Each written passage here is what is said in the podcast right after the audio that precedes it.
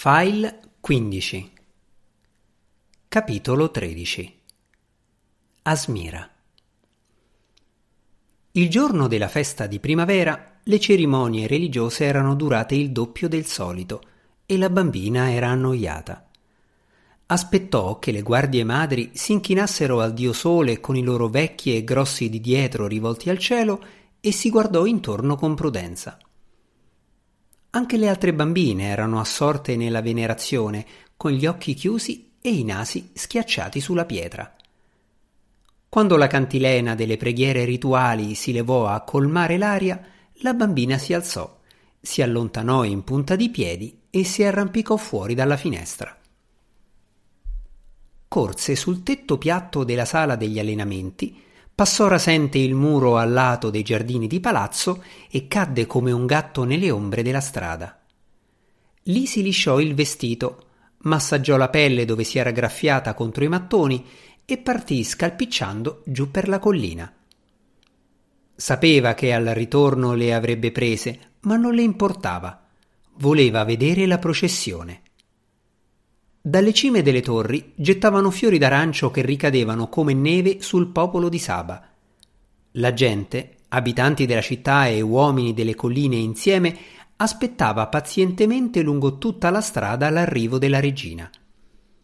La bambina, che non voleva mettersi in prima fila per paura di rimanere schiacciata sotto le grandi ruote del carro, si arrampicò su per i gradini di legno di una postazione delle guardie, da dove due donne esili con le spade alla cintola osservavano la folla in basso. Che cosa ci fai tu qui? disse una delle guardie aggrottando la fronte. Dovresti essere ad allenarti. Torna subito alla palestra. Ma l'altra le arruffò i capelli scuri tagliati corti. Ormai è troppo tardi. Senti, stanno già arrivando. Siedi qui, Asmira, e se sarai buona, magari non ci accorgeremo di te. La bambina sorrise e si mise a gambe incrociate sulla pietra tra i loro piedi. Appoggiò il mento sui pugni, sporse avanti il collo e vide il carro reale che attraversava rombante le porte cittadine, tirato da una squadra di schiavi sotto sforzo. Sul carro c'era un trono dorato come il sole e sopra, splendida e imponente e con indosso vesti bianchissime che la rendevano ancora più enorme, sedeva la regina in persona. Sembrava una statua dipinta rigida e immobile, con la faccia tonda e imbiancata di gesso e lo sguardo fisso avanti e inespressivo. In basso, su entrambi i lati, marciavano guardie a spade sguainate. Dietro sfilavano le sacerdotesse in corteo solenne. Accanto alla regina stava in piedi sul carro anche la prima guardia, sorridente, con i capelli scuri che luccicavano nel sole. La processione entrò nella città. La gente urlò di gioia. Dalle torri caddero nuove cascate di fiori. In alto, sulla postazione delle guardie, la bambina sorrise felice. Agitò entrambe le mani. A un tratto, dall'altro capo del vicolo, fra le ombre della torre più vicina, si levò uno sbuffo di fumo giallo. Tre piccoli demoni alati, con gli occhi scarlatti e le code sferzanti di ossa affilate, si materializzarono a mezz'aria. All'improvviso le guardie accanto alla bambina si gettarono nella folla. Anche quelle accanto al carro corsero avanti con le spade sguainate e tirando fuori dalle maniche i pugnali. Si levarono urla e la folla prese a scappare in tutte le direzioni. I demoni saettarono nell'aria, uno fu infilzato simultaneamente da sette lame di argento e scomparve con un grido. Gli altri piegarono di lato sulle loro ali di cuoio, gettando anelli di fuoco contro le guardie in avanzata. La bambina non guardò niente di tutto ciò. I suoi occhi erano fissi sul carro fermo, dove la regina sedeva in silenzio con lo sguardo dritto avanti. La prima guardia non aveva lasciato il suo posto, sguainata la spada, aspettava calma accanto al trono. Fu allora che iniziò il vero attacco. Tre uomini delle colline sgusciarono furtivi dalla folla allo sbando e corsero verso il carro sguarnito, estraendo lunghi coltelli sottili da sotto i mantelli. La prima guardia attese. Quando l'assalitore più veloce saltò verso la regina, la guardia lo infilzò prima ancora che il piede dell'uomo potesse toccare di nuovo terra. Il peso del corpo in caduta le strappò di mano la spada. Lei la lasciò andare e si voltò ad affrontare gli altri. Nella sua mano spuntò un pugnale. Gli altri due assalitori raggiunsero il carro e saltarono verso il trono, uno per lato. La prima guardia fece scattare il polso e colpì il secondo uomo che cadde indietro. Poi subito si gettò davanti alla regina, bloccando con il proprio corpo il coltello del terzo uomo. La prima guardia crollò sul grembo della regina e i lunghi capelli neri le ricaddero sciolti intorno alla testa. Intanto le altre guardie, dopo aver sgominato i demoni, si accorsero del pericolo dietro le loro spalle. In un attimo si avventarono sul terzo assalitore, che fu ucciso con una dozzina di ferite. Quindi tutte si riversarono intorno al carro e trascinarono via i corpi. Furono impartiti ordini, gli schiavi tirarono le corde al ritmo delle fruste e il carro riprese a muoversi. Fiori si riversarono a cascata nelle strade vuote.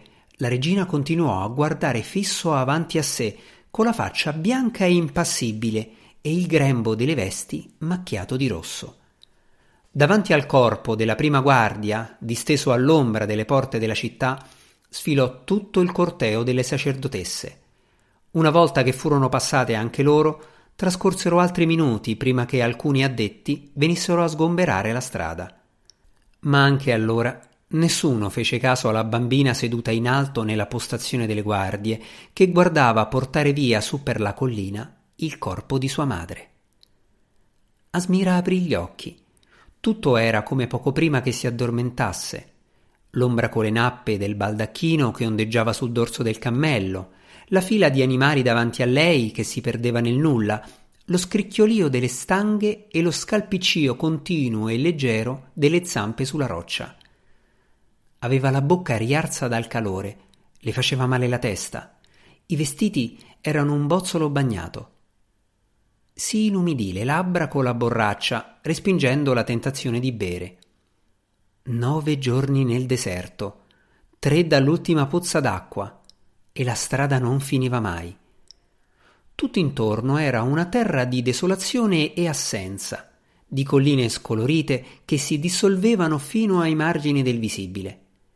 Il sole era un buco bianco in un cielo di ferro e deformava l'aria in lingue che danzavano e scintillavano e non stavano mai ferme. Sempre, quando si appisolava in quei giorni infiniti nel deserto, Asmira si ritrovava assalita da sogni vorticanti che giravano su se stessi, si ripetevano sferzandola come sabbia sollevata dal vento. Vedeva la regina di Saba che sorrideva nelle sue stanze, versandole altro vino. Vedeva le sacerdotesse nel cortile anteriore, con i gin convocati che attendevano e tutti gli occhi su di lei mentre dava l'addio. Vedeva il Tempio del Sole e le sue mura orientali dove erano esposti i tabernacoli degli eroi morti, e la statuetta di sua madre splendeva così bella nella luce del mattino. Vedeva la nicchia vuota accanto a quella che da tanto tempo desiderava per sé. E a volte, a volte vedeva sua madre nel modo in cui l'aveva sempre vista per undici anni pietrificati. Quella sera la carovana si fermò al riparo di un costone di roccia calcarea. Qualcuno raccolse dei rami secchi e accese un fuoco.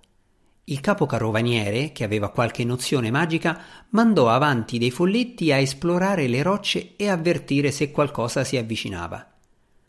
Più tardi si accostò ad Asmira, che stava guardando il fuoco. Ancora qui, vedo, disse.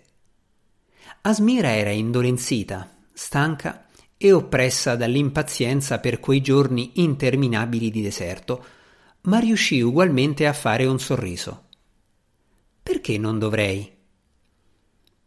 Il capo carovaniere era un uomo grande e baldanzoso, con gli occhi che ridevano e un petto largo, che in qualche modo lasciava Asmira sconcertata.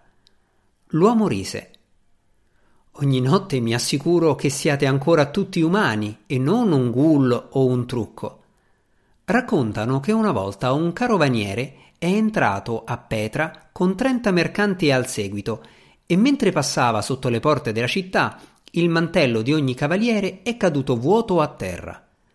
Quando si è voltato a guardare indietro, ha visto che per chilometri e chilometri la strada era cosparsa di ossa rosicchiate. Tutti gli uomini erano stati divorati uno dopo l'altro. Anche le guardie madri avevano raccontato ad Asmira quella storia, ma a proposito di un commerciante di Maarib. È una leggenda popolare, disse lei, niente di più. Il capo carovaniere estrasse il suo scacciagin e ne scosse con foga il campanello d'argento. Comunque sia, meglio stare vigili. I deserti sono luoghi pericolosi e non tutto è ciò che sembra. Asmira guardò la luna. Era uno spicchio sottile che splendeva chiaro sopra il costone. Guardarla le fece venire una fitta allo stomaco. Oggi abbiamo fatto molta strada. Riusciremo ad arrivare a Gerusalemme per domani?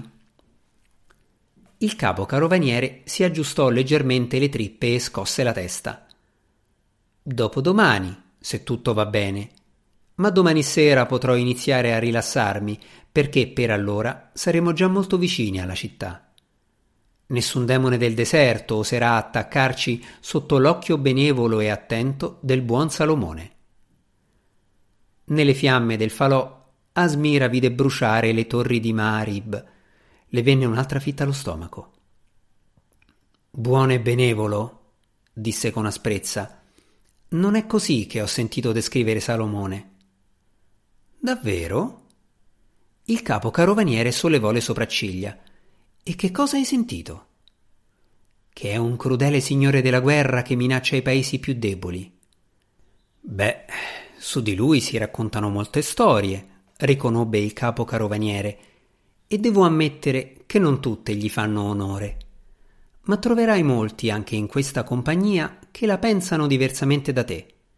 Vengono a Gerusalemme a cercare la sua carità, o a chiedergli di sedere in giudizio su questioni difficili. Non ci credi? Prova a indagare tu stessa. Forse lo farò.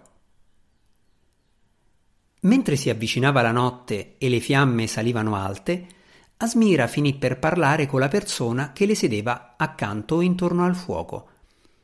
Era un mercante di spezie diretto a Tiro, un giovane barbuto dalle maniere posate e cortesi. Lei è un tipo silenzioso, signorina, esordì lui. Quasi non l'ho sentita parlare per tutto il viaggio. Posso chiederle il suo nome? Asmira aveva deciso da un pezzo di evitare di dire il suo vero nome e la sua provenienza e aveva impiegato buona parte del viaggio a pensare a un'alternativa. Mi chiamo Sirina. Da dove viene? Sono una sacerdotessa del Tempio del Sole nel Santo Imiar. Sono diretta a Gerusalemme. Il mercante allungò gli stivali più vicino al fuoco. Imiar. Dove si trova? Nel sud dell'Arabia. Imiar, in effetti, era un piccolo regno sulla costa est di Saba, famoso per le capre, il miele e per essere genericamente privo di connotazioni particolari, che era poi il motivo per cui Asmira lo aveva scelto. Non ci era mai stata ma dubitava che altri lo avessero mai visitato. Quali affari la portano a Gerusalemme per affrontare un viaggio così lungo? Desidero vedere il re Salomone. Il nostro regno ha bisogno del suo aiuto. Asmira sbatté un po' le palpebre e sospirò con grazia. Spero che mi sarà possibile ottenere udienza presso di lui. Beh, Salomone tiene consiglio tutti i giorni, dicono, e ascolta chiunque si presenti. Il mercante beve un grande sorso di vino dalla sua borraccia. Alcuni contadini vicino a Tiro, un anno fa, avevano un'invasione di scarabei. Sono andati da Salomone e lui ha mandato dei demoni che hanno ucciso gli scarabei. Problema risolto. Ecco cosa puoi fare se hai un anello magico. Vuole un po' di vino? No, grazie. Tiene consiglio tutti i giorni, diceva. Crede che potrei presentarmi? Ma certo, Una ragazza carina come lei sono sicuro che ne avrà tutte le possibilità. Fissò lontano nel buio. Immagino che, venendo dall'Arabia, lei non sia mai stata da queste parti prima d'ora. Asmira stava pensando a che cosa fare una volta arrivata a Gerusalemme. Sarebbe andata a palazzo e avrebbe chiesto immediatamente udienza per il consiglio del giorno dopo. L'avrebbero portata al cospetto del re. E allora, quando gli fosse stata di fronte, mentre tutti aspettavano che rivolgesse una qualche richiesta servile, lei avrebbe fatto un passo avanti, avrebbe gettato indietro il mantello e. L'impazienza le bruciava nel petto come un fuoco, le faceva formicolare le mani. No, disse distrattamente, non sono mai stata in Israele prima. No, intendevo qui. Il giovane indicò le rocce sopra di loro. In questo luogo. Neanche qui. Ah, sorrise il ragazzo. Vede in cima a quello spuntone dove si alza una colonna isolata di roccia? Quello è un famoso punto di riferimento locale. Sa cos'è? Asmira si sporse e guardò in alto. La colonna era davvero strana, costituita da strati bulbosi, tondeggianti e contorti, con molte protuberanze striminzite in cima. Gli ultimi raggi di sole, lambendola come acqua scarlatta sui lati, sembravano quasi darle la forma di. Quella, dicono, è l'Afrit Azul, spiegò il mercante, uno schiavo di Salomone durante i primi anni del suo regno. Aveva cercato di distruggere l'anello magico, o almeno così racconta la storia, e quello fu il risultato. Venne trasformato in pietra e non si mosse mai più. Il giovane si voltò di lato e sputò nel fuoco. Il che è solo un bene, direi. Guardi quanto è grande. Sarà alto almeno otto metri. Asmira fissò la colonna minacciosa e si sentì improvvisamente fiacca nelle ossa. Rabbrividì. Sembrava che la notte avesse iniziato di nuovo a rinfrescare. La roccia si ergeva così alta sembrava quasi andare a fondersi con le stelle. E quello che cos'era? Possibile che riconoscesse le tracce di un volto grande e brutale fra le ombre vicino alla cima? No, era solo l'erosione del vento e della sabbia. Si era ingannata. La superficie ondulata non portava alcuna espressione. Asmira si avvolse nel mantello e andò un po' più vicino al fuoco, ignorando le altre domande del mercante di fianco a lei. Sentiva un vuoto al posto dello stomaco e i denti molli in bocca. La feroce esultanza che aveva provato nel cuore era svanita, come soffocata da una mano gigante. A un tratto capì bene quali erano le implicazioni di ciò che stava per fare. Le dimensioni del demone trasformato in roccia, la sua solida, inespressiva immensità, le resero lampante ciò che tanti racconti intorno al focolare non erano riusciti a evocare il potere puro e sprezzante dell'uomo che indossava l'anello. Il mattino del decimo giorno la carovana raggiunse un luogo in cui le colline di pietra calcarea si stringevano intorno alla strada. Le creste più alte di roccia erano immerse nel sole. Giù nella gola, dove camminavano i cammelli, la luce era grigia e fresca. Asmira aveva dormito male. L'ondata di paura che si era abbattuta su di lei la notte prima si era ritirata lasciandola torpida, lenta e arrabbiata con se stessa. Sua madre non avrebbe reagito a quel modo per un semplice mucchio di pietre, né la regina si sarebbe aspettata una cosa del genere dalla sua eroina proprio adesso. Seduta ingobbita sul cammello, era gravata da pensieri cupi. La gola si fece sempre più angusta. Sulla destra il pendio era franato in una pietraia.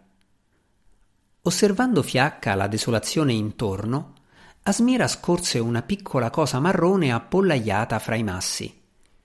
Era una volpe del deserto, con grandi orecchie dai ciuffi di pelo nero e gli occhi lucidi. se ne stava accucciata su una roccia a guardare passare la fila di cammelli. Il suo cammello fu rallentato da un tratto di terreno accidentato e per qualche istante Asmira si trovò alla stessa altezza della volpe. Era proprio lì accanto, solo a pochi metri di distanza. Volendo avrebbe quasi potuto sporgersi dal sedile e toccarla. La volpe non mostrava alcuna paura, i suoi tondi occhi neri incontrarono quelli di Asmira. Poi il cammello proseguì e la volpe fu lasciata indietro. Asmira sedeva ferma, assecondava l'ondeggiare lento del cammello sotto di sé, ascoltava il passo instancabile dell'animale. Pat, pat, pat e il silenzio della gola intorno. Poi, con un sussulto, prese la frusta dalla fondina e strattonando le redini spronò il cammello a correre. Le era passato ogni torpore, aveva gli occhi sveglissimi. Con la mano cercò il pugnale sotto il mantello. Il capo carovaniere era quattro cammelli più avanti nella gola e Asmira lo raggiunse con difficoltà. Presto, dobbiamo andare più svelti. Il capo carovaniere la squadrò. Che cosa c'è? Che succede? I suoi folletti, li liberi. E i gin, se ne ha, là c'è qualcosa. L'uomo esitò solo un istante, poi si voltò a urlare un ordine. Mentre lo faceva, una palla di fiamme blu scuro colpì il suo cammello sul lato sinistro. Ci fu un'esplosione di fuoco blu. Il capo carovaniere e il suo cammello furono scaraventati orizzontalmente dall'altra parte della strada e andarono a schiantarsi sulle rocce. Asmira gridò e sollevò le mani per ripararsi dalla folata di aria rovente. Il suo cammello si impennò terrorizzato. Lei cadde indietro, quasi disarcionata, ma si aggrappò alle redini e rimase appesa di lato. Afferrò con la mano una stanga del baldacchino e ci si attaccò, restando penzoloni sul terreno. Il cammello si tuffò e sobbalzò, allungando disperatamente il collo da dove era appesa. Asmira vide forme scure volteggiare nel cielo. Dall'altro lato piovevano nella gola dardi di fuoco. Risuonarono altre esplosioni, grida e urla concitate. Nella gola rimbombavano colpi ed echi. Sembrava che arrivassero da ogni parte. Il fumo le impediva di vedere. Il cammello cercò di girare, ma un'altra esplosione alle spalle lo fece balzare indietro verso la parete di rocce. Tirando disperatamente le redini con una mano e stringendosi forte alla stanga con l'altra, Asmira riuscì a rimettersi in sella, evitando per poco di finire schiacciata contro le rocce. Aggrappata al pomo della sella, sfilò un pugnale d'argento dalla cintola. Da qualche parte, in mezzo al fumo, forme nere atterrarono con un tonfo sulla strada. Uomini e animali strillavano in preda al dolore e al panico. Asmira, stretta al suo cammello imbizzarrito, si guardò intorno. Poi, dopo essere finalmente riuscita a riprendere il controllo dell'animale, batté in ritirata in mezzo a un'oscurità vorticante per andare a schiacciarsi al riparo contro le pareti a strapiombo. Lì si acquattò e mentre dardi infuocati le passavano accanto velocissimi e si levavano alte le grida di chi veniva colpito a morte, tirò fuori dalla borsa altri due pugnali e dai vestiti la collana d'argento che lasciò pendere libera sul petto. Ci fu del movimento nel fumo e apparve una sagoma. Qualcosa di inumano si stava avvicinando a controllare.